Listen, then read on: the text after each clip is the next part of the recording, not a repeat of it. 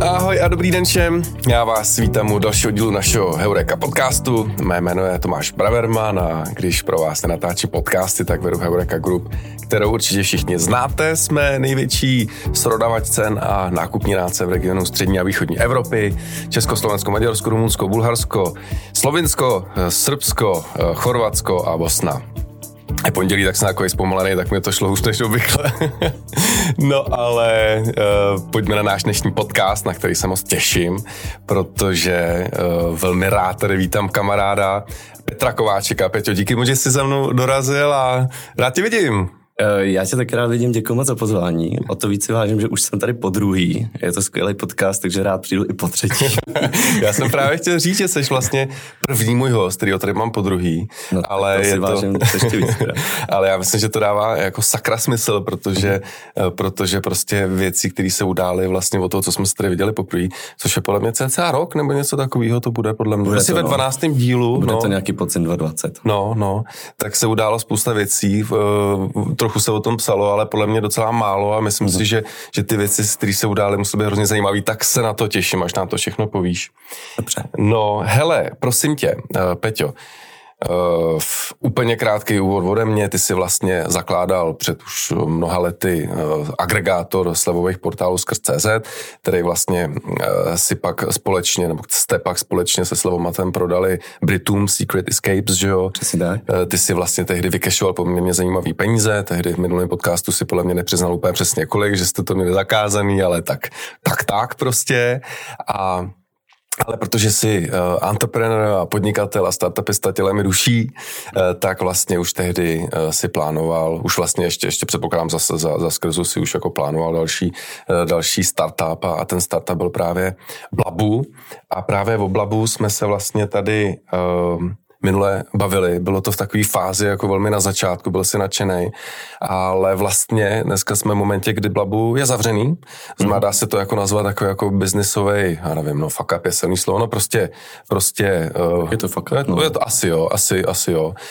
A, eh, a, já, já, a já jsem vlastně hrozně zvědavý na to, jakoby, jak to, jak to, jako co byl za problém, co způsobilo, že vlastně eh, Blabu nevydrželo. Strašně mě zajímá, jako ty, ty tvoje myšlenkové pochody kolem toho, ať už ty biznesový nebo ty osobní, protože prostě už je fuck up jako není jednoduchý a, a všechno kolem toho myslím, že by mohlo být zajímavý. Ale eh, než se na to vrhneme, tak jsem si říkal, že bys, že bys jako úplně krátce jako zrekapituloval vlastně tu, eh, tu kapitolu toho blabu, že to taky bylo hrozně zajímavé vlastně začátek toho covidu, že jo, ta jako ne, ta polská investice, neinvestice a tak.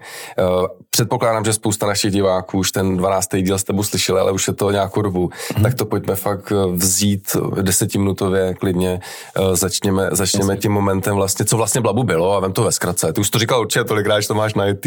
jo, já už uh, zase na druhou stranu už je to docela dlouho to a zjistil jsem, že jak ten pitch člověk neříká, tak se to zase nějakým způsobem zadrhává. A ve stručnosti snažili jsme se udělat uh, uberizaci výuky jazyka a odstranit ty největší rigidní prvky, které jsou ve výuce jazyka. Mně osobně se to týkalo, vlastně když jsem si chtěl rozmluvit v Němčině, kterou jsem uh, před spousty lety jako velmi ovládal a byl jsem fakt jako plyn, plyně mluvící, tak, eh, tak eh, to prostě ztratíš, tu, když tu schopnost, když dlouho nemluvíš a zjistil jsem, jak je to těžký. No. Takže vlastně ty rigidní prvky jsou takový ty typický. Máš jednoho učitele každý týden ve stejnou dobu, hodina má 45 nebo uh, eh, 1,5 hodiny, 45 minut nebo 1,5 hodiny a uh, zpravidla jsou to profesionální učitelé, kteří ale postrádají nějakou jako uh, třeba biznisovou zkušenost. Tak to jsme se snažili změnit, že za prvý uh, nemusíš nutně mít uh, na to, aby se rozmluvil, nepotřebuješ mít uh, um, profesionální učitele a spíš potřebuješ nějakého native speakera, který uh, má nějakou znalost. Takže ty typicky by si zhledal někoho, kdo má třeba zkušenost uh, jako ředitel firmy nebo prostě s vedením lidí, HRista, možná i nějaký technický člověk, tak uh, takový lidi by si jako přímo hledal, protože s nima chceš jako pokecat a vycvičit si tu slovní zásobu uh, v tom, co pak reálně využiješ. S běžným učitelem si většinou furt povídáš o tom samém, co si dělal o víkendu a, a, a většinou nemůžeš zabřednout nějak do hloubky, protože on prostě ti nedokáže dokáže jako sekundovat v tom. A to je jedna věc. Druhá věc je, nepotřebuješ mít neustále stejného člověka, ale můžeš mít víc lidí. Stejně jako v běžném životě máš souseda, se kterým se bavíš o nevím, kytičkách, máš lidi v práci, který se bavíš o pracovních věcech, pak máš nějaký asi třeba nevím, ze školky od dětí a bavíte se za o jiných věcech, tak úplně stejně mít rozeto několik prostě uh, nechci říct kantorů, ale prostě jako kontaktů, těch prostě, kontaktů no. nebo těch sparring partnerů, se hmm. kterými si prostě povídáš na ty témata, které tebe zajímají. Uh, zavoláš si kdykoliv, stejně tak jako si neobjednáváš taxíka týden dopředu, tak prostě ve chvíli, kdy máš ten čas, tak si zavoláš a prostě někdy máš čas 15 minut, někdy máš, někdy se celý večer chceš prokecat, protože prostě není něco jiného dělat tak uh, tuhle, dát tuhle tu volnost lidem a že vlastně si můžou procvičovat, co potřebují. A typicky teď ke mně chodí lidi a říkají, jakým blabu vlastně teď chybí, že předtím jako nápad dobrý, ale nevyužili to a teď třeba chtějí právě dělat pitch v angličtině a strašně rádi by to s někým cvičili a vlastně nemají. Mm. Jo, uh, typicky ten, ten učitel zase ti nedokáže dát tu většinou tu zpětnou vazbu nebo ti pokládat ty tvrdé otázky, jako, uh, na, na, na, který, který by si v tom pitchi měl jako pokrýt. No tak tohle bylo, tohle, proto říkám uberizace, že tam vlastně minimální závazky, you go a tak dále, tak uh, tohle jsme rozbíhali, je to, uh, na technologii to poměrně těžký, protože uh, tam bylo důležité, že opravdu zavoláš doslova toho, toho učitele a všichni ostatní vidí, že ten nebo učitele, toho, toho prostě speakera zavoláš a všichni ostatní vidí, že zrovna teď volá, ale že bude dostupný za 15 minut a tak dále. To se těžko hackuje přes nějaký Google Meety a tak přes prostě tyhle technologie, takže jsme si to museli začít psát. No a to bylo, to bylo drahý, a takže vlastně uh, celý ten začátek jsem zasponzoroval já. Přesto jsem věděl, že do toho potřebuji dát nějakého investora, takže jsem třeba po půl roce od začátku Blabu už jsem začal vlastně objíždět konference začal jsem hledat uh, nebo nějakým způsobem otevírat kontakty. S tím, že moje představa byla, že na podzim, to je cca 8, 9, 9 měsíců po startu vykopnutí Blabu, tak že už bych byl rád, kdyby jsme se začali blížit nějakému uzavření. No a tam, tam vlastně, uh, to je taková rada pro kdo, kdo půjde do toho stejného, tak vždycky počítejte s brutálním spožděním. Mm. Takže teď, uh, když jsem si říkal devátý měsíc, tak jsem možná měl začít už třetí, čtvrtý měsíc, jako toho, uh, že těch pět, šest měsíců je fakt takový minimum. A, uh, no a ono se to protahovalo a co bylo vlastně nejblbější, uh, to, to taky napo, napovím, hlídejte si, hlídejte si sezóny, protože uh, typicky před Vánocema se všechno zastaví a nerozběhne se to 1. ledna, ale rozběhne se to ke konci ledna. A zastaví se všechno před létem a nerozběhne se to 1. září, ale spíš 1. října. A tak tyhle ty úseky jsou poměrně krátké a tvrdý. A musí to všechno časově vyjít. Takže já jsem to přesně chtěl uzavírat ještě před Vánocema, dohnat ty investory a tam už se to prostě jako všichni zvedali tušky. To byly Vánoce 2019, že vlastně. Vánoce 2019 a tam zvedali všichni jako, tu, jako ruce a tušky, že prostě dořešíme v lednu. To byla strašná chyba, že jsem jako víc netlačil. A uh, takže se to vlastně posunulo jenom o měsíc. Výplaty, náklady, všechno, všechno letí dál. A v lednu to nezačalo 1. ledna, ale začalo to spíš ke konci, tři, tři, třetím týdnu. A tam jsme měli ještě smůlu, že jsme si, my jsme měli čtyři zájemce, jsme si vybrali jednoho a v průběhu toho vyjednávání to začalo být jako divný, a že vlastně uh, mysleli jsme, že jsme mnohem dál, nebo jsme si, že jsme velmi na začátku tak jsme si řekli, že prostě to je takový jako znamení, že když už to drhne ta komunikace takhle vlastně na začátku, tak lepší to bude jako skončit, protože horší by bylo, kdyby nás tohle to, uh, takový nedorozumění potkávalo jako průběhu pak. A vlastně vzali jsme druhého v pořadí, který měl zájem, který nakonec ještě i navýšil nabídku, prostě z 1,5 milionu dolarů to navýšil na 2 miliony dolarů, že to jako fakce. A, ale tam se to zase časově všechno posunulo, takže najednou z konce ledna se stalo, že konce únor, uh, února a pak už bylo jasný, že to nestíháme, ty smlouvy byly strašně složitý, byli to ty Poláci, tak uh, oni vlastně, to byla jejich první česká investice, že hledali tady právníky mm. a mhm. tak dále, všechno se to hrozně spožďuje, takže pak byl daný deadline konec března, to už bylo stihnutelný. No a co, co se nestalo, tak myslím, že 12. to si prostě pamatovat navždy, 12. 13. března přišel celoevropský lockdown, takže vlastně v podstatě 14 dní, nebo jako necelý tři týdny prostě předtím, než byl ten deadline pro podpis, tak přišel celoevropský lockdown.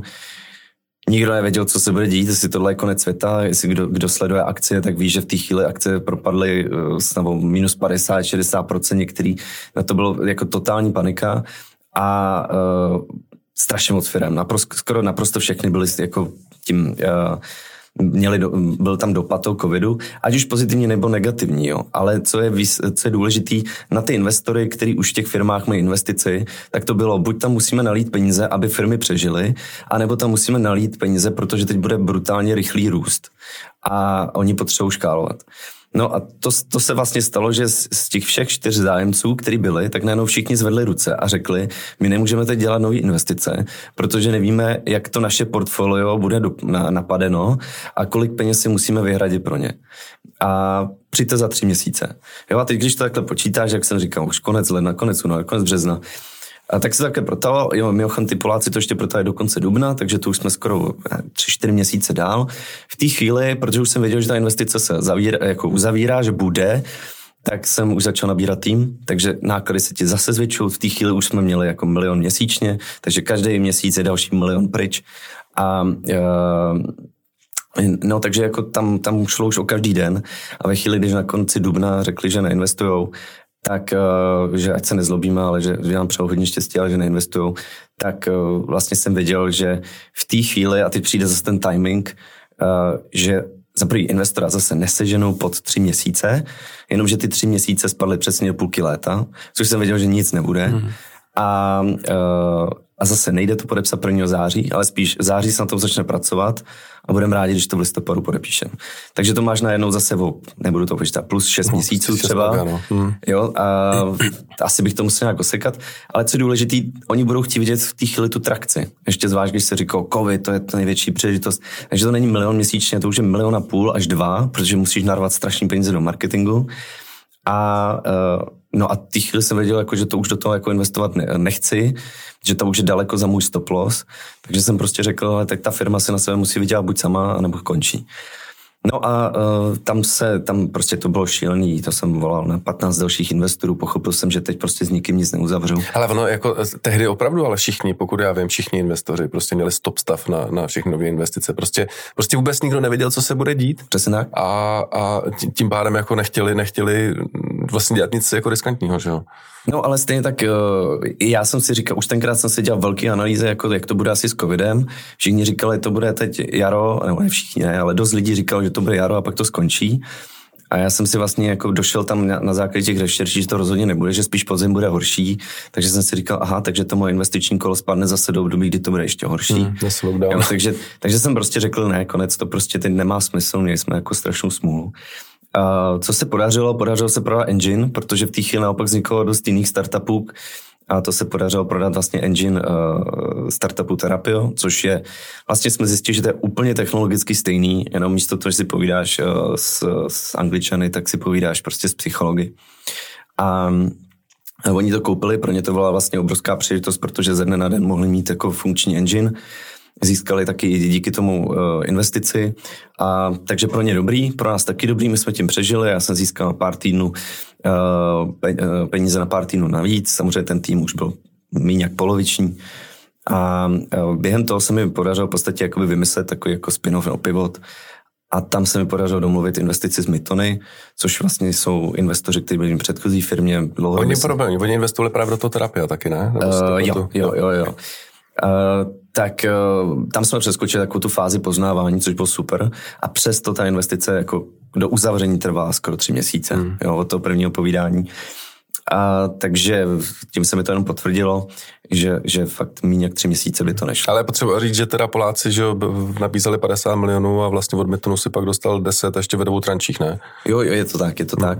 Ale prostě uh, darovanýmu koni nekoukej Ne, ne, spíš to, chci, spíš to říkám proto, že jako mě přijde fakt jako šílený, že jako měl smůlu v tom, v tom jako natajmování toho covidu, kdyby covid přišel o dva měsíce později, tak prostě máš 50 na účtě, nebo asi tam nějaký tranče, ale tak no. jo, jako prostě, prostě je, si měl teda je to smůla, no. smůlu. Je to smůla a právě uh, zároveň tohle já to vidím jako jednu z největších jako příležitostí v internetu nebo obecně digitálních biznisech, protože vlastně všichni v té chvíli museli switchnout na, na online.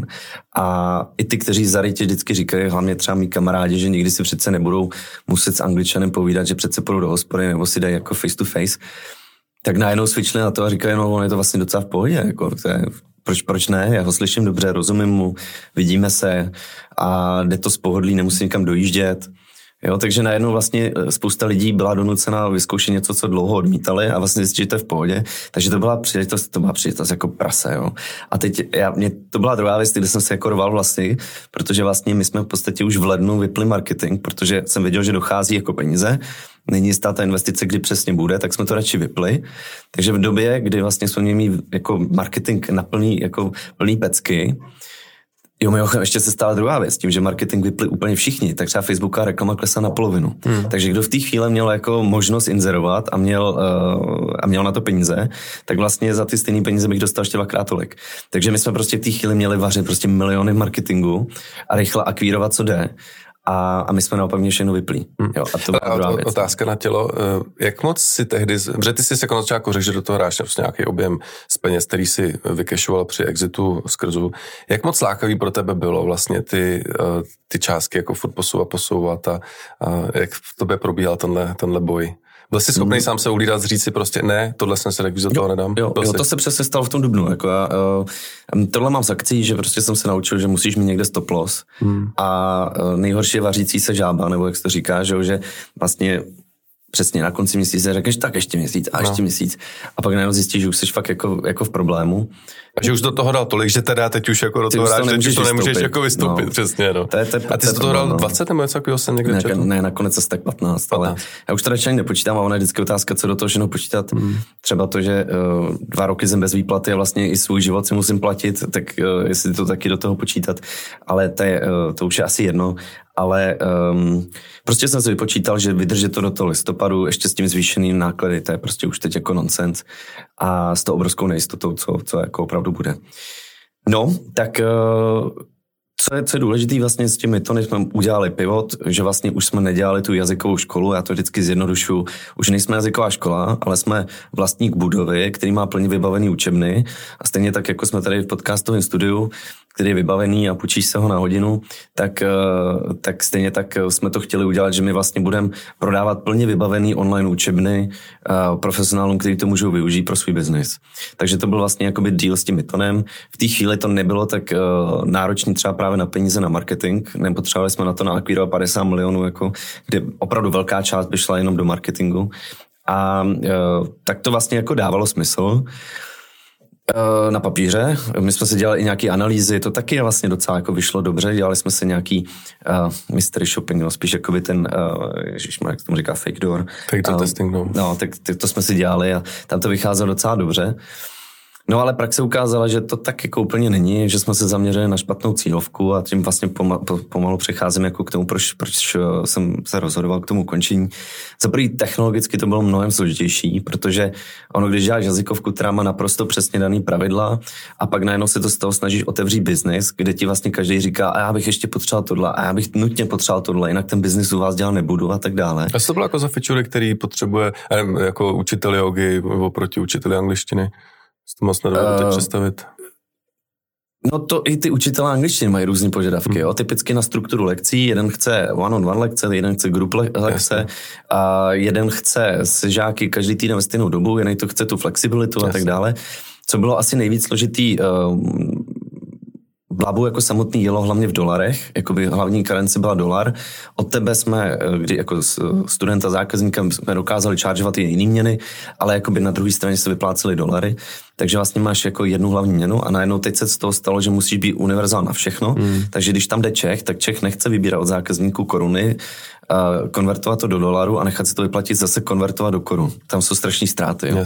Takže najednou potřebuješ, aby fungovalo to koruna koruna Uh, takže ta, tam, tam je to jako velká, velká změna jako v těch tom transakčním biznesu. Hele, a tam nějaká platební brána, prostě to, to ne, jako ne, neobsahuje všechny tyhle ty featurey, typu Adyen, že jo, Stripe a tak? Uh, jo, jo, jo, ale musíš nainstalovat uh, Stripe uh, třeba Marketplace, a to už je něco jiného, to znamená, že to je mnohem složitější. Vlastně, když máš jako business, jako e-shop, tak chargeuješ peníze z různých platných bran, ale chodí to na tvůj účet. Hmm. A ten pak někomu vyplatíš nějakým dodavatelům. My jsme to potřebovali automatizovat a právě, aby nedocházelo tím konverzím tak třeba ty jako učitel si otevřeš jako účet, ale rovnou řekneš, že je v korunách, aby se to nekonvertoval, hmm. protože víš, že majorita tvých zákazníků ti bude platit v korunách. Když někdo zaplatí v euru, tak se to konvertuje z eura do korun a tak dále. Jo? Takže uh, a, a nainstalovat nebo jako naimplementovat ten uh, Stripe Marketplace je docela složitý. My to, to jsme... děláme mimochodem. My teda máme nakonec ADN a ne Stripe, jo, ale jo, jako trvá to, no. Je to, je to hodně složitý, protože tam máš jako spoustu těch interakcí, co musíš vyřešit, všechny refundy a, hmm. a ale um, a tak dále. No a tak, tak najednou z, z feature, kde jsme si mysleli, že doslova to jako bude výměna platební brány, což jako pět mendiů je moc přece, tak se najednou z toho stalo dva až tři měsíce, hmm. jo, tak na tom jsme hodně ztratili času.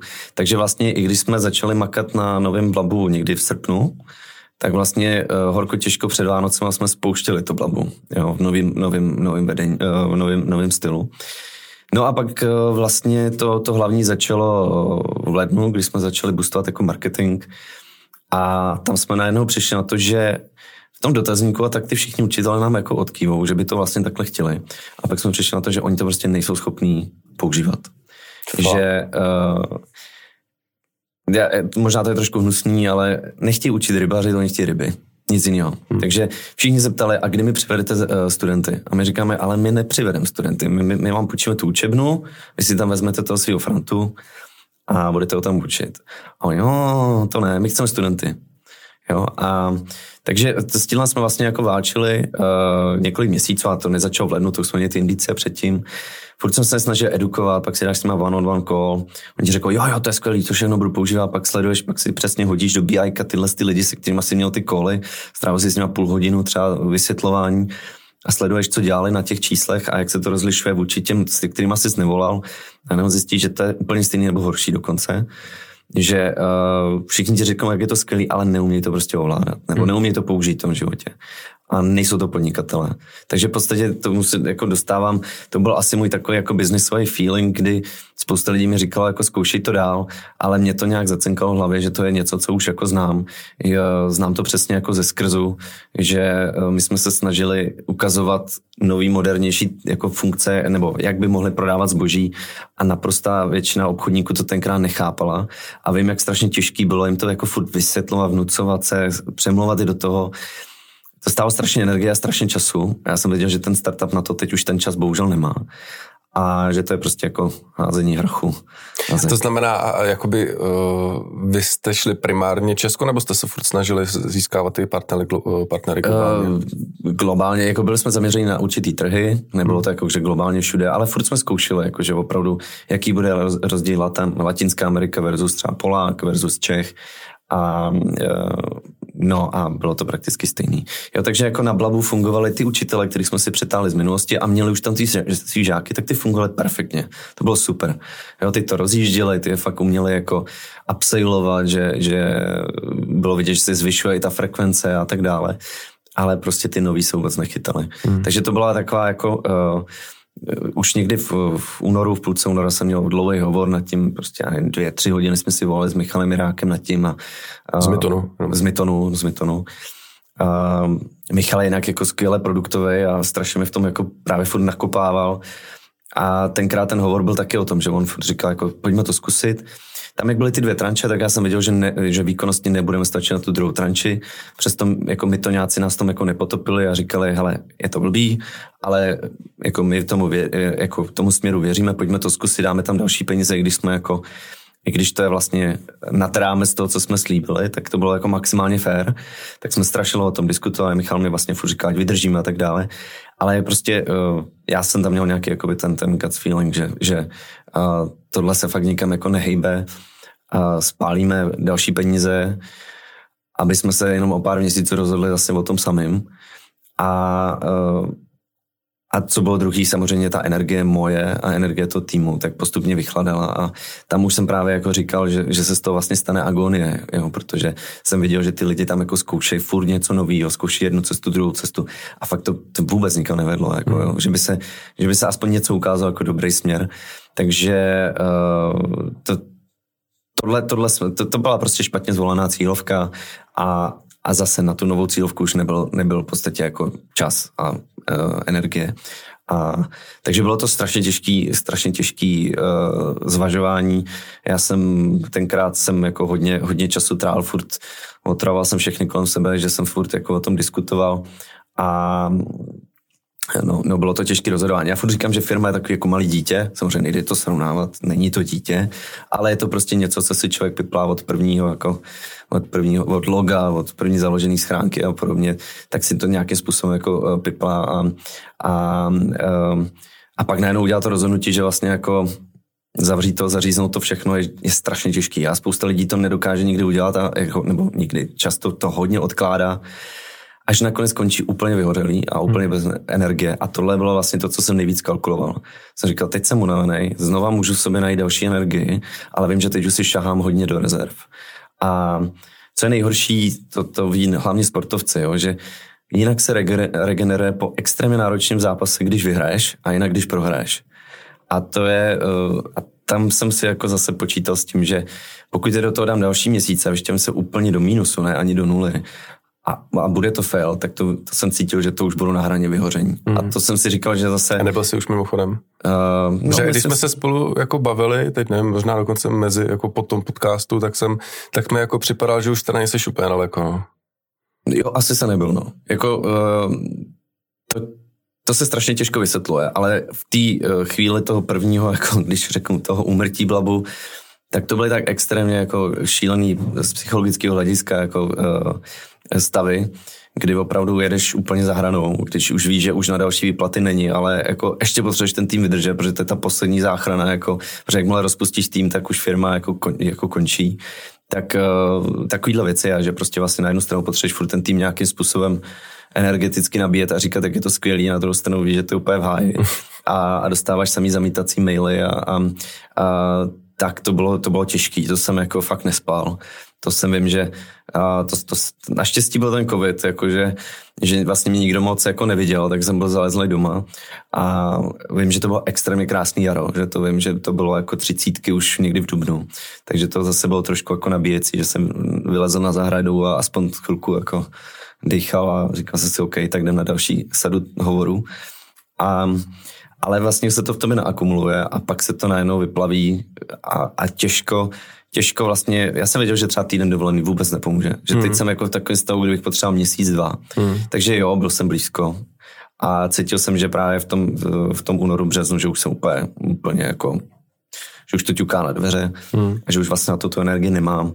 A pak jsem si říkal, že přece jenom, hele, je to blbý, je to firma, je to spousta jako hodně jsem se bál, jako, že takový to veřejný ponížení, že, že ale pak, pak si prostě řekneš to, to hlavní, co máš, je zdraví a pokud se já tady teď sypu, tak jako, tak stálo to za to? Asi ne. Hmm. Jo, tak to bylo asi takový to hlavní. No a pak už samozřejmě jenom vymýšlíš, jak tu firmu jako ukončit, jak to Ještě říct k tomu, tomu okolí, to je docela, hmm. docela zajímavý téma, že jo? protože mně jako přijde, že eh, kultura česká, možná spíš evropská je taková, že právě eh, ty, ten fuck up businessový, eh, že se, o něm, že, se o, že se o tom moc nemluví a že vlastně je to vnímané jako společností jako negativně, a, ale oproti tomu máš Ameriku, kde, kde prostě každý úspěšný entrepreneur si většinou prošel nějakýma, uh, nějakýma dvěma fuck upama a je to tam jako úplně normální prostě, je to součást jako toho biznesového života. Mimochodem já jsem jako hledal nějaké statistiky a jako přes 90% startupů samozřejmě umře, že jo, takže ta pravděpodobnost je, je pod 10%. A to číslo se furt zvětšuje. No, no, no jasně, no, tak víc peněz, že jo? No, víc no. peněz od, v, v, tom, v tom jako investičním prostředí, uh, v tom uh, venture kapitálovém prostředí, takže to... No já to, i teď vlastně, když přemýšlím, jako, co bude dalšího, tak jako vidím, že pardon, um, ty, ty příležitosti určitě jsou, určitě se otvírají jako další, ale extrémně stoupá jejich náročnost. A mm. samozřejmě časová, finanční, uh, i teritoriální, vlastně teď už udělal lokální biznis, uh, nikoho moc jako nezajímá, všichni chtějí rovnou do globálního biznesu nebo obsadit aspoň několik měst a tak dále, tak uh, ta celková náročnost obrovsky roste. Tak se prostě nedivím, že jako i to procento uh, neúspěšných startupů roste a musí samozřejmě i ta, ta, ta, ta venture kapitálová uh, scéna s tím musí tak jako počítat. A co to okolí teda tvoje, když jakoby si k tomu došel, tak já předpokládám, že tvoje bublina, tvoje bezprostřední okolí jako ti pomáhalo a chápalo to, ale jak vnímáš, jako, jak, jak, jak prostě třeba ta, ta biznisová sféra eh, pohlíží na, to, na ten fakt. Ono je tak něco jiného, když máš za sebou nějakou success story, že jo, což skrz byl. A, hm. jako těžko se to porovná, tady byly prostě, já jsem za prvý teda dostal jsem feedback, že lidi jako uh, vlastně tím, jak jsem byl otevřený a říkal jsem to jako i v průběhu, co se jako děje, tak vlastně najednou a ty lidi se na to dívají mnohem víc jako s pochopením, že, že vlastně znali ty důvody a sledovali to průběžně a všichni si prožili ten covid a tak dále, tak, nebo tu, ty, ty, ty pandemie, tak, um, takže vlastně jako asi mě pro to pochopení. A ve chvíli jsem vyloženě šel ven s tím, to bylo 8. dubna, jsem šel s tím jako, že, že ven, že končíme tak vlastně mi nepřišel ani jeden hejt. Já jsem byl z toho úplně hmm. vlastně váje, protože já jsem čekal, že bude jako většina hejtů, že konečně ty lidi si řekl, a můžeme se svíst po něm a Uh, trošku to znám jako z tweetu Tomáše Čupra, kdy jako je velká skupina lidí, která neustále jako se snaží do něj nějak rejpnout. Když se nepovede jeden rozvezený nákup, tak hned, hned dáme Čupra na, na, na Twitter, ho, hned to tam menšneme a tak. Tak uh, to, to, jsem tak nějak trochu čekal. A vlastně byl jsem úplně v šoku úplně opačným, že jako nepřišel ani jeden hate. Uh, teď, jsem byl, teď jsem byl vlastně na první velké akci uh, o víkendu na Hacker Camp, uh, to jestli tady můžu říct, tak to je... To, tak můžeš říct cokoliv, Peťo. Jo, tak dobrý. tak uh, já nejsem zainteresovaný, takže to není reklama, ale opravdu milé mě to překvapilo. Je to první ročník, snad to budu opakovat. Pozval mě tam Jirka Vichrek, uh, Jirča Zatloukalová, Jakub, z Jakuba Piary tam a, a další pořadatelé. Bylo to netradičně dlouhý, bylo to od čtvrtka do neděle, bylo tam setkání jako lidí z internetového biznesu, byli tam zajímaví lidi, byli tam investoři, byli tam startup, startupisti, byli tam budoucí startupisti a tak dále. A bylo to vlastně velmi zajímavé, že to jako velká otevřenost, povídání se o určitých jako problémech a tak dále. A bylo to takový opravdu jako kempový, takže Uh, velmi zajímavý, přišel jsem velmi vychraptělej člověk se tam jako hodně vyměnil ty, ty příběhy, nový kontakty, tak, um, tak tohle mě jako velmi překvapilo a zase tam přišla jako tak pozitivní, jako pozitivní feedback, že, že mě to jako překvapilo a vlastně je to dobrý, dobrý energií. Já to rád slyším, fakt. Jo, takže já si myslím jenom tý, začátku tvý otázky, rozdíl Česko versus Amerika, určitě tu byl a určitě si to neseme jakoby ještě furt z 90. nebo spíš jako možná ještě z doby předchozí, že lidi mají rádi neúspěch že konečně můžou uh, tomu podnikateli, co má drahý auto, konečně mu můžou taky tady něco vylejt na hlavu, ale myslím, že se to mění a je to dobrý a strašně to překvapilo jako pozitivně, mm. takže, takže třeba tím směrem směřujem a taky musím říct pěkně, nebo ještě k Mytonům, nikdo mi to ani trochu ne, ne uh, nějak neotlo uh, o hlavu. Uh, Michal mě přesvědčil, ať to furt zkoušíme, ale když jsem mu řekl, že moje finální rozhodnutí je, že to končím, zavírám, tak řekl, že to plně akceptuje, chápe a nemá nic proti. Hmm. Takže to mě jako, to bylo samozřejmě jaký velký stres, jak to říct vlastně někomu, kdo to dává ty peníze.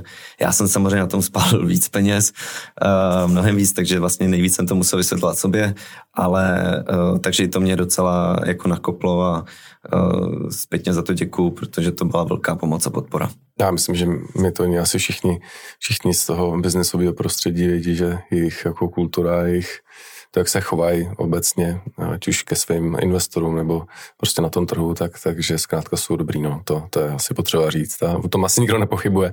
Hele, uh, co jsi prožíval teda během, nebo jak probíhalo to v tvý hlavě, to, to, to rozhodování, prostě předpokládám teda, že to bylo jako relativně dlouhou dobu, ale jako co si prožíval při tom rozhodování a když se teda finálně rozhodl, co, co, ti, co se ti honilo hlavou? Tak uh, můj můj mozek má tu skvělou vlastnost, že tyhle věci vytlačuje, takže těžko, těžko, těžko se mi vzpomíná, i když to vlastně bylo na jaře, jo, před pár měsíci. Já si psal deník, protože jsem věděl, že to přijde, už se znám, takže jsem si psal deník jako datum, co kdy se jako dělo. A je, říkám, nejvíc těžký to bylo vlastně, že já už jsem věděl, že v mý hlavě už se točí myšlenka ukončování. Znám se, že když už něco mi se honí hlavou, tak už to je mhm. vlastně finál. Stejně tak, jako když teď přemýšlím o nových projektech a vím, že mám tam projekt, o kterém musím moc přemýšlet, tak to nebude ono. Jo, že vlastně jako to necítím. A stejně tak jsem věděl, že to necítím, jako, že prostě... Už to možná nemiloval, to blabu tak, jak celou tu dobu, nebo? Možná taky, no. Možná, že ta druhá verze, prostě, že, že už to nebylo to, to srdíčko tolik jako to, to první, ta první verze. A zpětně furt té první verzi věřím a lidi se mě ptají, proč jsem to teda neskusil zpátky, ale prostě to se, to se těžko dělá. Ten tým už bych asi nepřesvědčil. A neměl jsem toho dalšího investora a, a zase ta moje energie, všechno zase vrátit zpátky, to už, to už byl hodně labilní. No, takže hold, prostě stalo se, smůla, uh, skončeno. A co jsem prožíval, uh, no extrémně těžký, zase tam v tom byl ten covid, protože v březnu byl lockdown, že jo, hmm. tři týdny nebo kolik, takže vlastně já jsem to prožíval hodně jako doma a jenom vlastně jsem, jenom jsem si telefonoval. Uh, s přítelkyní mi v tom jako pomáhala. Za to děkuju, protože jsem furt, uh, furt znovu otevíral tu otázku. Mám to zavřít a tohle a tohle. A, takže to asi bylo taky těžký. A, a ještě to do toho jsem chytnul covid, no. Takže já jsem naštěstí měl lehčí průběh, ale třeba šíleně mi bolela hlava. Mm. Jo, a to, to v té chvíli se strašně blbě jako přemýšlelo. A, a tam jsem taky hodně poznal, že energii jsem fakt jako už dole. Mm. Takže um, já jsem spíš přemýšlel mnohem víc, jak to, jak to komunikovat, jak to komunikovat všem těm lidem, kteří s náma vydrželi celý ty těžké období. To bylo asi takový to nejhorší, protože to samozřejmě ta firma je taková malá rodina a ty lidi vydrželi fakt ty nejtěžší okamžiky. Někteří si Uh, někteří si jako dobrovolně třeba snížili plán, někteří na chvilku odešli, pak se vrátili, jo, že tomu jako fakt věřili. A, uh, a vlastně najednou jim zase musím komunikovat, že že to asi nedopadlo. Takže to jsem jako hodně přemýšlel, jak to vlastně tím lidem. No a vařilo se mi to v hlavě měsíc a půl třeba. A tam je asi nejtěžší to, že zase v hlavě se ti vaří, že, že tu firmu ukončuješ, ale ty lidi na, tom, na to by to nesmí poznat. A ty musíš vlastně každý, já nevím, jak často máme meetingy, ale někde jsme měli stand-upy doslova každý den, někde týdenní, týdenní meeting marketingový a tak dále. A ty vlastně musíš furt rozdávat další úkoly, rozdávat energii, říkat, ať to ještě zkusíme, ať zkusíme ještě tohle a tak dále. Protože co kdyby ses nakonec rozhodnul ještě jinak, tak to vlastně nemůžeš takhle ukončovat. A, uh, no a pak jsem samozřejmě přemýšlel, jak to finančně vyjde aby jsme těm lidem to zase neřekli, jako že zítra končíte, jste bez výplaty, aby tam bylo prostě aspoň nějaký měsíc, jako, že jim dáme, aby to vyšlo. Pak samozřejmě počítáš, kolik peněz budeš vracet jakoby těm studentům, co tam mají dobyto a tak dále. Takže pak už je to taková jako technikály a samozřejmě přemýšlíš, jak to, přemýšlíš, jak to co nejlíp uzavřít eh, a, a co s tím dál. Jo, eh, přemýšlel jsem, jestli vlastně zavřem to hotovo, nebo to dokážem prodat, takže já jsem se vlastně už snažil tenkrát už i ten pro, projekt jako prodat jako celek někomu ta doba není dobrá a obecně třeba to language education prostředí, to je takový hodně low-costový. Hmm. Co si budeme povídat, eh, eh, no většina učitelů, jako jen, to jsou většinou jako ty já nevím, jak to mám říct, no prostě nevydělají na tom se jako pořádně, je to spíš taky jako na život, ale není to, že by se na tom moc jako vařilo. Takže jako nějaký větší, větší jazykový školy, prostě ty na to neměli prachy, ani, ani jako fokus, prostě jdou ve svých zajetých kolejích a, a moc se o tom s nimi bavit nedalo. Uh, to jsme přesně zkoušeli. Uh, buď nebyly peníze, anebo jak si přesně řekl, je tam vlastně velký strach překročit uh, to, že z toho kamenného biznisu půjdeme teď do toho onlineu, i když věděl, že to musí mít a že do toho onlineu taky musí zainvestovat, že to prostě není, že si vezmeme Skype a jako jasně můžeš učit přes Skype, ale jako nějaký brand building a nějaký vlastní jako procesy a podobně se v tom jako těžko staví. Jo, takže že i do toho IT musíš zainvestovat, že to stojí miliony, že to není jako desítky tisíc nebo stovky tisíc. A uh, tak to, je, to bylo těžké zase vysvětlit, pak většinou přišla negace. Uh, pak, jsem, pak jsem vlastně ten engine prodal uh, jednomu projektu, který chce udělat něco jako Blabu, ale jinak. Ty to teď jako vyšívají ještě. Kolik? Ještě to nespustili. Jestli to je veřejný, za kolik, kolik, za kolik se ti to podařilo prodat? To vlastně to už bylo teda po druhý, co si ten engine prodal? To už bylo po druhý, no. Akorát, že tenhle byl ten novější. Tohle, tohle bylo řádově za 2 miliony hmm. a a uh, pak tam máme ještě rozjetý jeden lead, nebo měl jsem těch leadů víc, ty postupně odpadly zase. Timing do toho, nebo tomu nepomohl, přijde léto a i když jako to s někým řešíš, jako dostává každý den, furt si voláte, posíláte si analýzy, volají si technický lidi spolu a tak dále, pak přijde léto a najednou po létě všechno vidíš jinak, jo. Takže mm-hmm. to tomu moc nepomohlo, je tam ještě jeden rozjetý lead a, a to tak uvidíme, no, možná by to... A co se značkou třeba? Uh, zatím jsem o to nepřemýšlel, tak jako značku máme, tak eh, kdy, nikdo se neozval, že by jako tu značku jako fakt chtěl, nějak jako relevantně, že ne, že ve stylu koupíme za 250 korun doménu, tak, eh, tak si ji zatím nechám. Mm. Mm. Ta firma ještě stejně jako běží, protože vlastně říkám, potenciál tam to prodat je, eh, tak a ještě se dělá nějaký ty refundy a tak dále, takže o to se musím jako starat, takže úplně, že bych si to vypnul z hlavy, to bohužel ještě ne, je, že to 4-5 měsíců poté a uh, prostě uzavřít firmu není jako Hmm. To je asi docela těžký, jako, protože to, to není úplně energeticky nabíjející věc, jako ne, vlastně ne. zabíjet firmu, která ví, že nebude pokračovat, ale zároveň ví, že prostě tyhle kroky, které děláš, jsou nutné zkrátka. Je, jo, je to, zase já to připodobňuji k uh, životu dítěte a tak dále, tak prostě to je, když ti umře blízký. Hmm a tím pohřbem to nekončí, bohužel. Jo. Pak dědický řízení, hmm. pak řešíš odlášení na pojišťovnách a podobné takovéhle věci, odlášení bytu, energií. Nechceš to dělat, ale víš, že musíš. Hmm. Jo. Takže a tak to energeticky nabíjet si fakt no. OK, no. No zajímavý, Peťo, je mi to samozřejmě, samozřejmě líto, ale tak prostě život to přináší a, a, to tak. a tak pojďme oslým úzkem, co dál? co dál? A teď, jsem... myslím, teď myslím jako ty. Jo, ty jsi, já tě vnímám, eh, jsi podobně starý jak já, podle mě, celý život jsi, jsi podnikatel, entrepreneur, tak uh, tak mám bráchu teda taky jako podnikatele o, o, o mm. tři roky starší než já, jsme o tom občas bavíme, jak jako říká, tak jako vždycky se shodneme na tom, že pro něj v našem věku už, jako když jsi celý život podnikatel, tak stát se vlastně zaměstnancem. Jestli to není nemožný, tak je to rozhodně těžký, už no, protože máš nějaký mindset, že jo, a už protože prostě jsi zvyklý být svým pánem, uh, byť i jako když máš investory nad sebou, tak jako do jaký míry jsi svým pánem, ale, ale uh, tak co rád, jako tím, jak nad tím přemýšlíš? No řekl to naprosto přesně, uh, že jako já i přemýšlím o té variantě, jako uh, být zaměstnaný a jít do nějaký jako, asi tam musí být nějaká challenge, jo, že bavil jsem se s někým o tom, že třeba jít do agentury, tak to asi pro mě challenge teď úplně není.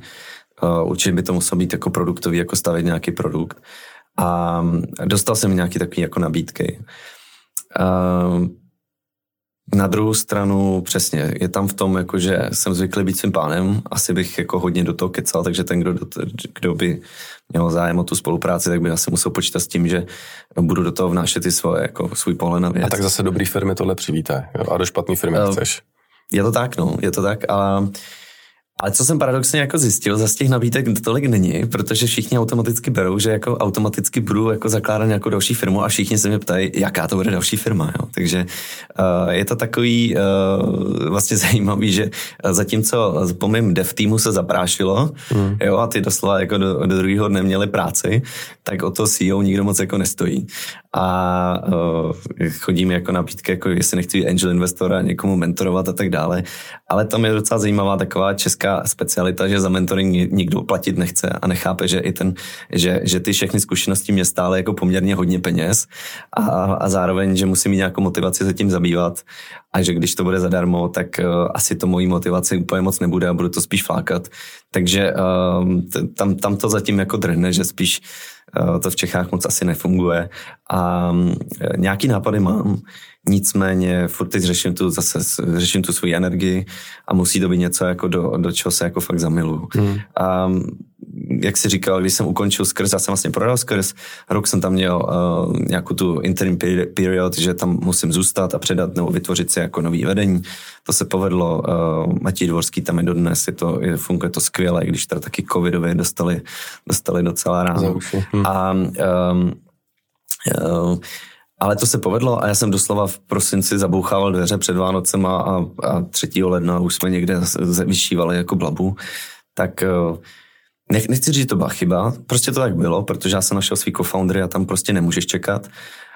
Ale jako ten, ten odpočinek tam chyběl. Jo, nějaký to opravdu zabouknutí dveří a přesvědčení mozku na úplně jiným směrem.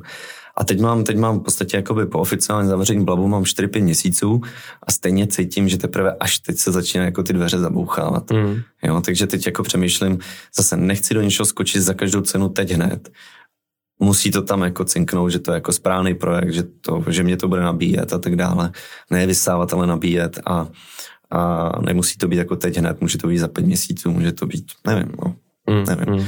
A, a jinak samozřejmě dělám si, dělám si ty svý nějaký výpisky a nechci, aby ten mozek zakrnil, takže aby neustále, takže jsem tam se prohrabu v nových zákonech, nových nějaký analýzy a tak dále. Dívám se na nové eh, technologie, snažím se zase podívat, co je nového eh, v, v blockchainu, kryptu a podobné věci, protože tam si myslím, že tam budoucnost rozhodně je. Jenom... Skránově na 52 tisíc dolarů, viděl?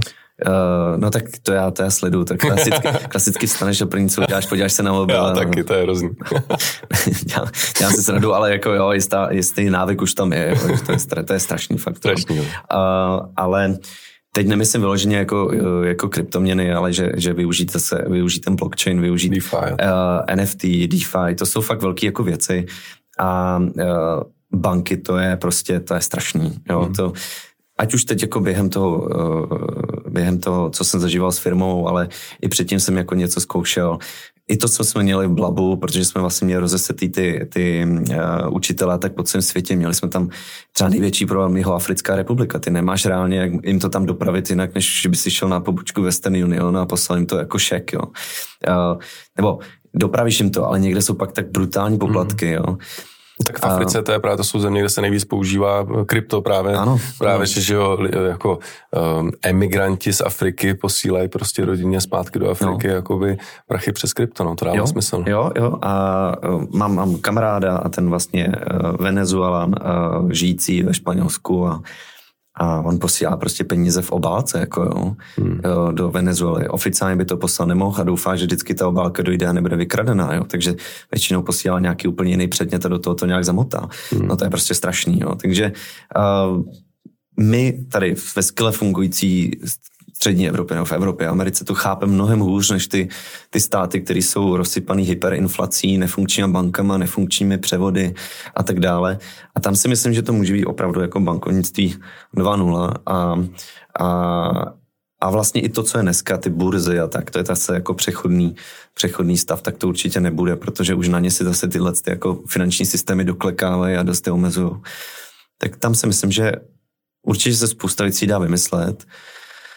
A uh, tak jako přemýšlím, jako, co se s tím dá dělat. No. Hele, uh, mám samozřejmě na, otázku, na jazyku otázku, jestli tak jako si měl za dob skrzu už jako pár věcí prostě v šuplíku, jestli teda už nějak krystalizují, ale ještě jsem chtěl říct, že my si opravdu žijeme jako i v té České republice trošku takový digitální bublině. Já jsem teď byl o víkendu v Německu, v severním Norsku na Rujáně, kajtovali jsme, tam prostě nikdo nebere karty ani. Mm-hmm. Byli jsme v Chorvatsku, taky tam nikdo nebere karty. To je mm-hmm. jako, a to je Evropa, jako jo, a to, to je Německo prostě, že západní Evropa. Byť teda původně jako by východní Německo, tak stejně no.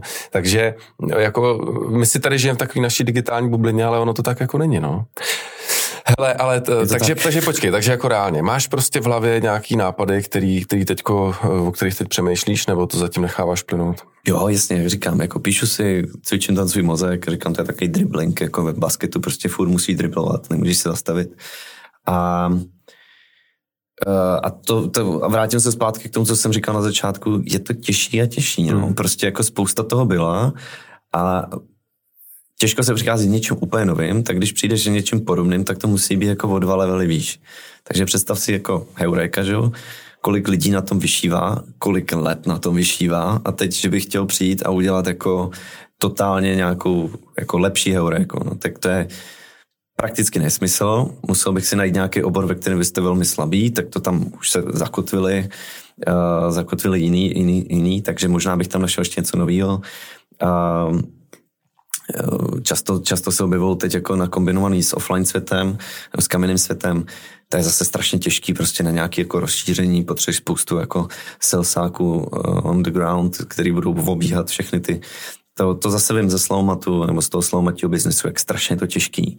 Kdy opravdu ty obchodníci musí oběhat všechny hotely, restaurace a přesvědčovat je furt se k ním vracet. Tak doslova babysitting, jo, že to hmm. není... Je strašně těžko se to přesvědčilo do toho škálovatelného platformního biznesu, že by si jednou naonboardoval hotel a on si tam už dělal ty díly sám a byly skvělý ty díly.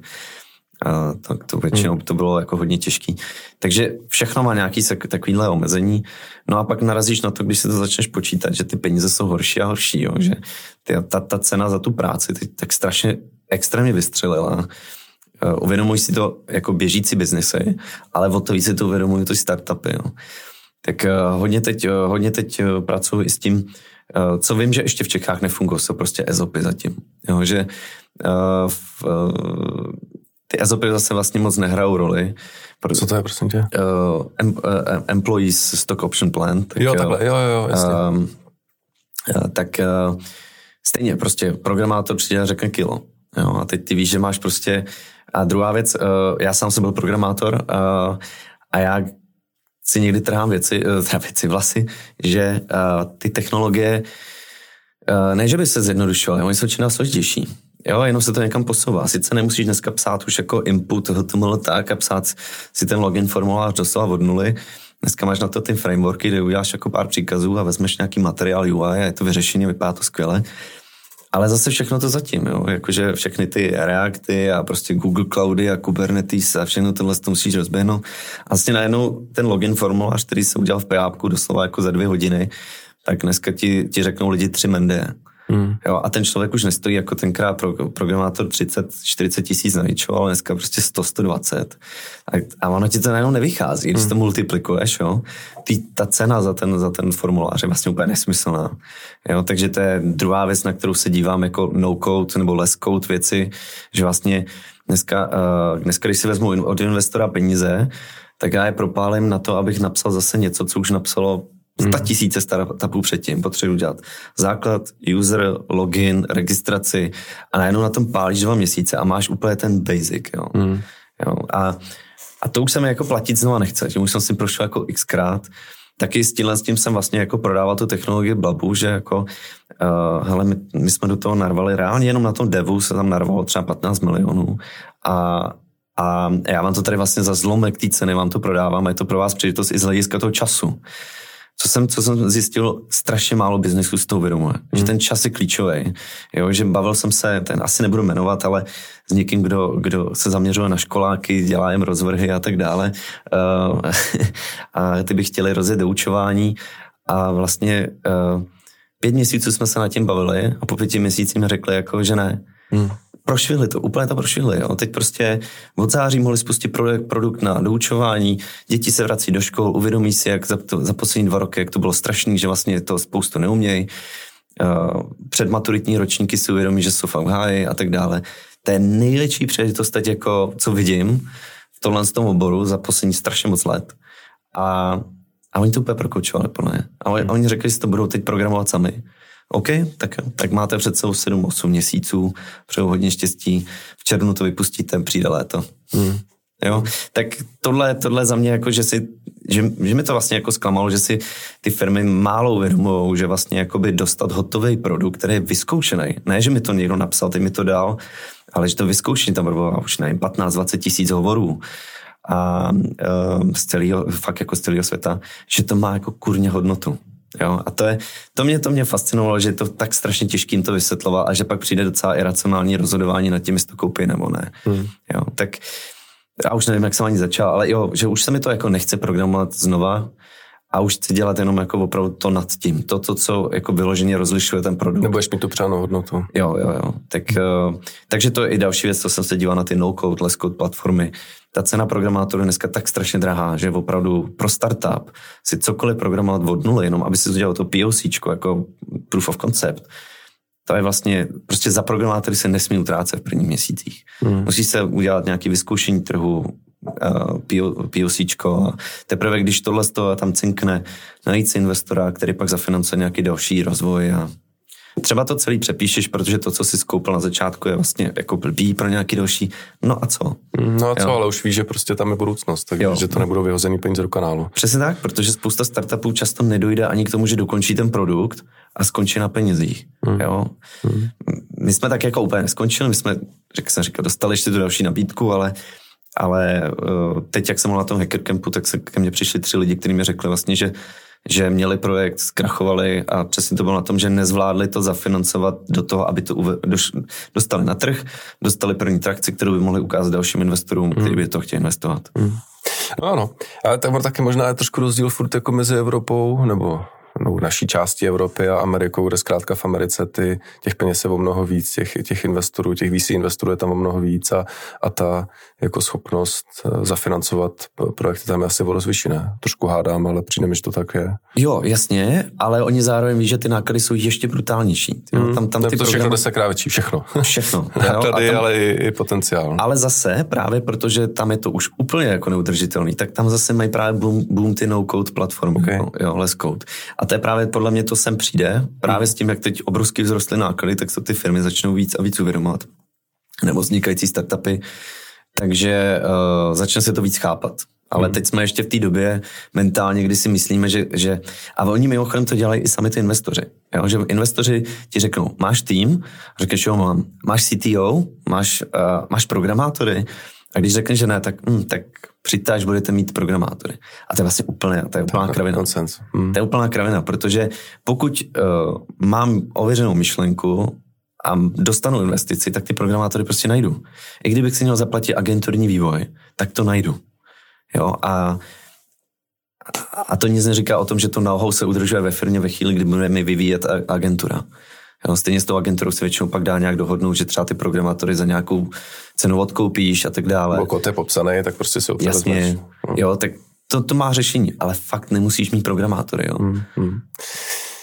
Zajímavý, no. Hele, uh, no, tak eh, díky, díky moc, že jsi, to, že, jsi, že jsi o tom u nás jako takhle uh, promluvil. Já myslím, že to je hrozně zajímavý. Jako, Eh, s tím projít a říct to nahlas. Za to díky. Jo, eh, já, máme, já. máme poslední chviličku. Jo. Promiň, jsi chtěl něco říct. No jenom, že rád o tom mluvím a říkám si, že když už se do toho zainvestoval ty peníze, tak minimálně to můžu jako zkoušet tu uh, scénu trošku posouvat jinam, že některé věci jsou velmi iracionální hmm. a hodně bych chtěl posunout právě to vyjednávání o, o investicích, kdy z pohledu hlavně těch fondů je to velmi nevyrovnaný boj a vůbec v podstatě nechápu, setkal jsem se s tím všude, vůbec nechápu, že ten čas je jako crucial pro ten startup.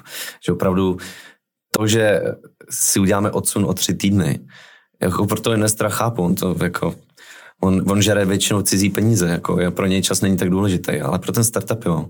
Mm. No, takže tohle bych byl rád, kdyby se podařilo na té scéně něco změnit a mnohem víc jako upřednostnit investory, kteří tohle chápou, tak uh, Hele, nechtěl, bys, nechtěl bys si teda přejít na druhou stranu, bar, druhou stranu barikády a, a třeba se přijat nějakým investorům a být tam jako investment partner nebo něco takového? Naláká tě tohle?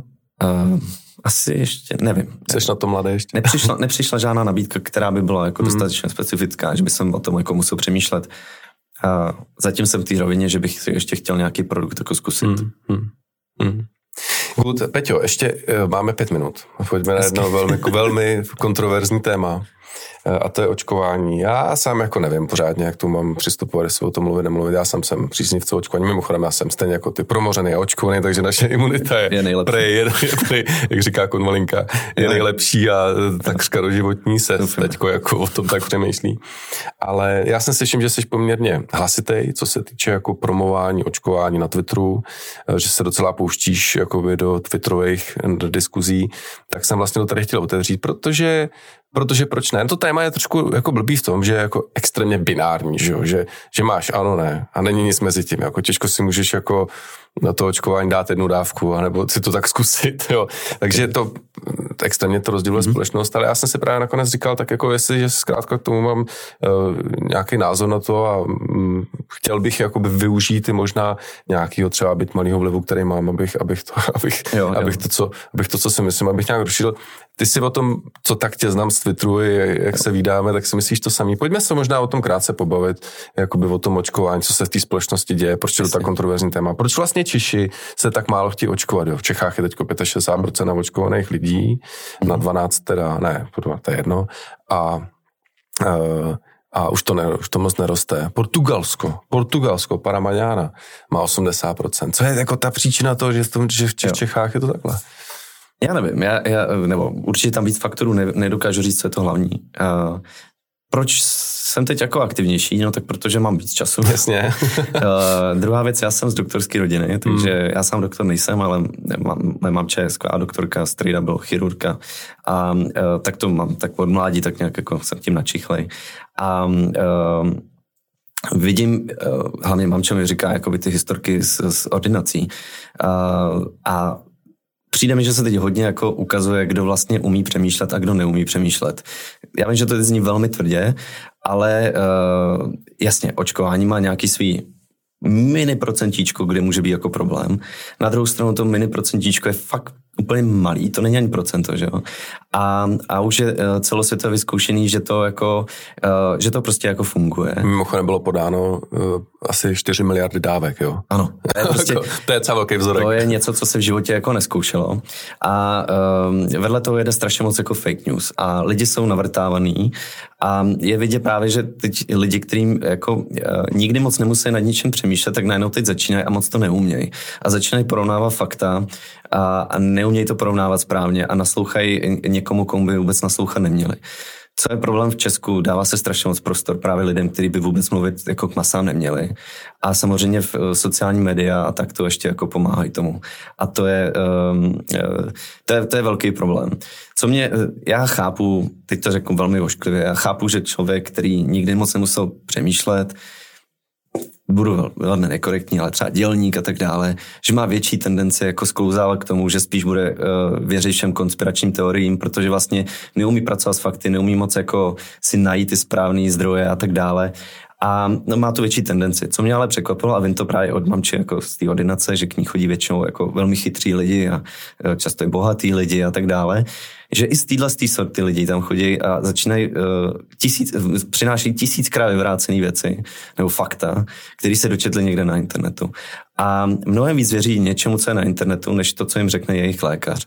A to je podle mě problém. A tak jsem si řekl, že už je uh, dost jako uh, vždycky jenom přikyvovat, říkat, OK, myslete si svý a natvrdo říct, že prostě lež a fake news to není názor. Že názor by měl být podložený něčím, co je vědecký a uh, ne to, co, to, co říkají lidi, kteří by se k tomu vyjádřit neměli. Většinou ti z těch fake news a tak ti přijdou lidi, kteří uh, často zjistí, že jejich background je, že to je veterinář a vyjadřuje se k vakcinologii a, uh, nebo to je zubař nebo to je uh, sice medailí ověnčený uh, olympijský vítěz ale, a doktor, ale obecní, obecní medicíny. A bohužel i mezi doktory prostě existuje... Nebo ex-prezident. Nebo ex-prezident. A mezi, uh, a mezi, bohužel i mezi doktory je prostě procento mm. lidí, kteří jsou prostě jako hlupáci, když to řeknu jako natvrdo. A co mě vlastně na tom nejvíc když začneš pronávat fakta, tak jak jsi říkal, miliardy dávek roz, uh, rozdělený, nic se reálně neděje. Ty lidi nejsou, uh, neumírají. Ty lidi uh, jako neumírají na to očkování, uh, nejsou neplodní a tak dále. Ale prostě stejně se to šíří a lidi tomu věří. Ale co je ještě nejhorší, jo? že když si a to mě, to mě jako zklamalo, že jsem zjistil, že vlastně i v té naší internetové bublině, kde jsem si myslel, že jsou jako velmi chytří lidi, kteří dokážou porovnávat jako fakta a pravděpodobnosti. A právě i třeba z téhle investorské scény, jo, kdy, kdy vlastně ty potřeš vždycky jdeš do něčeho nejistého. Nic nemáš jistý, přece nemůžeš investovat do startupu ve chvíli, kdy máš všechno jistý. Tak samozřejmě může se něco stát s tou vakcínou za 5-10 let, ale ta pravděpodobnost, že se něco stane, je mnohem menší, než pravděpodobnost, že chytneš COVID a že budeš mít takzvaný long COVID, uh, long COVID uh, problémy, příznaky a tak dále. A Eh, a, to je ten, a ten poměr je třeba jedna ku tisíce, proti, jakože tisíckrát větší pravděpodobnost, že, že když se nenecháš očkovat, tak budeš mít nějaký následky, než to, že se necháš naočkovat. A tohle mě nejvíc jako vlastně už zvedlo ze židla, jsem řekl stop a už nebudu mlčet a kejvat na to, že to je názor, a, protože prostě tohle, když si provnáš, tak neexistuje uh, už vůbec důvod, že by si řekl, nebudu se očkovat. No a co mě úplně nejvíc jako vlastně štve, že většina těch lidí, kteří dneska jako mluví proti očkování, tak jsou tady díky očkování. Takže prostě kdyby, kdyby jsme nebyli očkovaní proti všem nemocím, které jsou dneska už v podstatě vyhubený, tak 20% třeba těchto lidí by vlastně nikdy svůj názor tady nerozšiřoval, protože by prostě tady nebyli. A to je, a to je vlastně, stačí se podívat do státu, kde se ne, ne, ne, neočkuje, jaká je umrtnost dětí, když si, když si přečtete knížku od Tomáše Šepka, co v Afghánistánu a podobně, eh, jaká je tam, jaká je průměrná délka života, na co tam umírají lidi, eh, škrábnou se někde vokový drát a, a tetanus a jak to nikomu, jako nikdo by nechtěl zažít tetanus. A pro nás, protože my jsme očkovaní a už tyhle nemoci ani neznáme, tak si připadáme, že vlastně žádný nebezpečí nám nehrozí. Tak proč bychom se očkovali?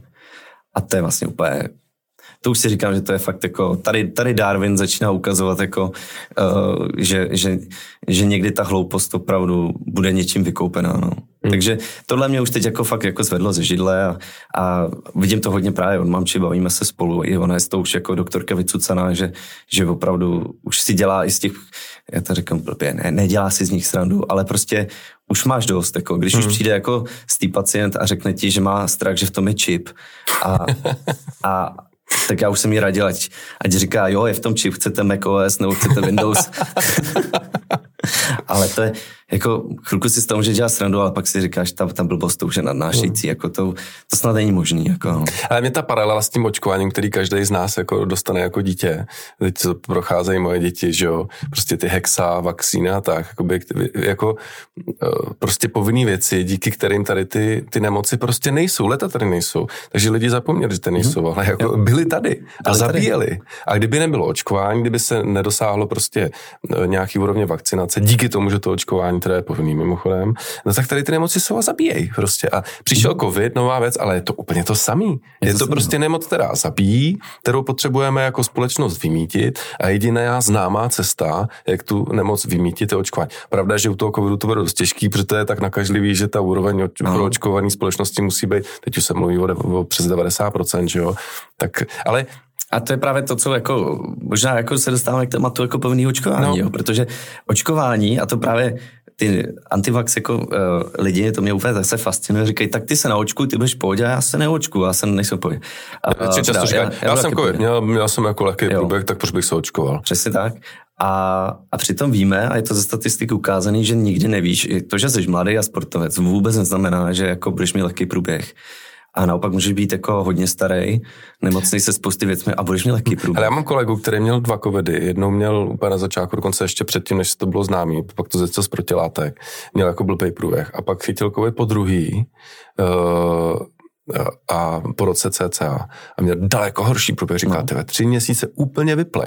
Takže eh, jo, jako jo. prostě to riziko tu je a Ale... to, že máš jako jeden dobrý průběh, to neznamená, teď to zmutuje, že jo, za, za tu dobu a eh, že jo, dneska už eh, byť to neškodí víc, ale tak se to tak daleko víc rozšiřuje, že toho viru máš těle daleko víc, takže ve finále škodí víc, že jo. Ale tady všichni mluví teď o tom, jako, že tři měsíce ležíš, jo ale tady fakt jako je strašně moc jako následků. A zase vím to od mámy, protože ty ordinaci to řeší. Srdce, plíce, hlava, jako neustále migrény, bolesti hlavy, ztratíš čich, chuť. A, a tohle jako ty lidi nevidí, jo. A protože samozřejmě ty, tyhle lidi o tom taky moc nemluví. Teď jsem viděl právě na Facebooku někdo rozjížděl právě, nebo kde že, že covid je blbost a, a tak dále, že, že o žádných lidech s dlouhodobými následky neví. A najednou mu to tam začali ty lidi psát, hele, víš, tak už teď o jednom víš, já nemám tohle, jako nemám, nemám čich, jo, a, a tak dále. Nebo já mám problém se zadýcháváním, mám prostě plíce jako v háji. A, a ty lidi o tom nemluví a proto to jako lidi mají, ty ostatní lidi mají pocit, že to neexistuje. Ale tohle to si myslím, že bude mnohem větší průšvih a nevíme, uh, tohle je reálná hrozba, že třeba za 10-20 let se opravdu objeví strašně moc infarktů, hmm. jo, že ty srdce jsou oslabený. Jo. A, uh, No, takže tohle se jako u covidu bojím a, a prostě jediná cesta je opravdu se jako očkovat, ale musí se očkovat všichni, hmm. aby ochránili ty lidi, kteří se očkovat nemůžou, protože samozřejmě vždycky nějaký procento lidí, kteří opravdu mají kontraindikace a nemůžou se z určitých jako důvodů očkovat a všichni ostatní by vlastně uh, měli chránit tyhle ty a udělat v jednu chvíli, být všichni proočkovaní, aby ta nemoc opravdu skončila. Ne, aby jsme tady furt sledovali, že teď máme nějaký 200, 300, nevím, přírůstku denně a že budeme mít teď jako non-stop, že budeme mít třeba každý den 50. To znamená, že ta nemoc tady furt je. Jo? My se musíme prostě dostat jako ideálně k nule. Hmm.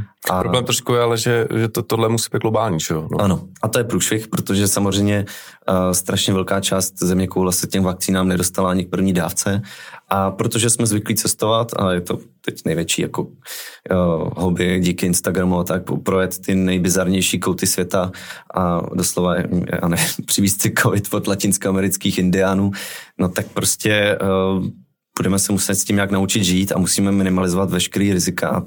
To očkování je zatím jediná věc, co funguje. A druhá věc, která je snad už jako blízko, ale ta bude trvat trošku díl než to očkování, jsou pilulky na covid aby ve chvíli, kdy máš první příznaky nebo jsi prvně pozitivně testovaný, okamžitě si prostě dal něco, co potlačí ten virus a vlastně on nenechá se ani rozjet a neměl bys být díky tomu infekční. Mm. Tak to si myslím, že bude taková jako druhý level a tam už by to snad mělo jako zafungovat. No a... No takže každopádně povinný očkování ano, ne? To je strašně těžká otázka. Já jsem rozhodně pro, ale Uh, protože i tak stejně u dětí jako hexavací a, a tak. Vždycky tady bude někdo, kdo to nějak vošulí, mm. sežene si nějaký falešný test nebo, nebo falešný očkování, ale ale prostě principiálně by mělo být řečený, že toto není o individuálních osobách, toto je o kolektivu a, a jako jako, uh, žijeme tady v nějaké společnosti, nikdo nežije izolovaně a kdo vystrčí v podstatě jako nos z domu a potká někoho jiného, tak už je kolektiv a měl by být očkovaný. Hmm. Takže já jsem docela jako v tom radikální. No. Hele, já, já jsem teda extrémně liberálně založený člověk, ale v tomhle případě s tou prostě souhlasím přesně z těch důvodů, o kterých mluvíš. A teďko možná spousta posluchačů našeho podcastu naštvem, ale tak to zkrátka ale je já to mám, binární. já mám prostě... paralelu, je to úplně stejný, jako nemůžeš řídit auto, pokud nemáš řidičák. Samozřejmě, můžeš to vošulit, to auto tě nezastaví, ale když tě chytnou, tak to je mm. problém. Mm. A je to úplně stejný. Jo? Prostě nemůžeš pustit na silnici nikoho, kdo se nenaučí ty pravidla, jak má fungovat. Mm. A můžeš tady dělat demonstrace, že chceš řídit auto bez řidičáku a kdo tě omezuje a podobný jako kraviny. Jo? Prostě společnost se domluvila, že toto je ku prospěchu celé společnosti, aby jsme se navzájem ochránili, aby bylo co nejméně nehod na silnicích a tak dále, že se budeme dodržovat jednotný pravidla. A úplně stejně by to prostě mělo být i v otázce nějaký takovýhle jako věrový bezpečnosti. No. Hmm. Peťo, eh, ještě než se s tebou rozlečím, jsem chtěl říct našim divákům, že jim samozřejmě děkuji za pozornost. Uh, chtěl jsem jim říct, že už to mám tak dajetý. Pokud se vám náš podcast líbí, ano, jste to dál, řekněte to svým to po 27. tak, uh, tak, tak nám pomožte podcast dostat mezi, tím, mezi, mezi další lidi, ať už tím, že jim o tom řeknete, nebo že o tom tweetnete.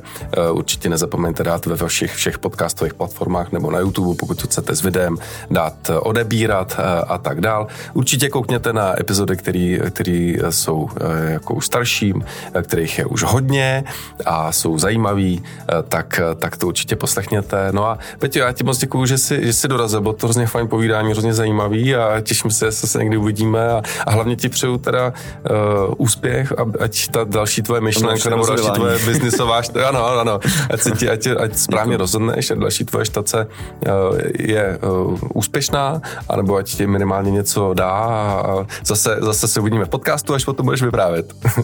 já děkuji moc za pozvání a pokud bude další pokračování, tak se na to moc těším a děkuji divákům a posluchačům, že s námi strávili tu hodinku. Jo, jo, ahoj. Tak jo, ahoj.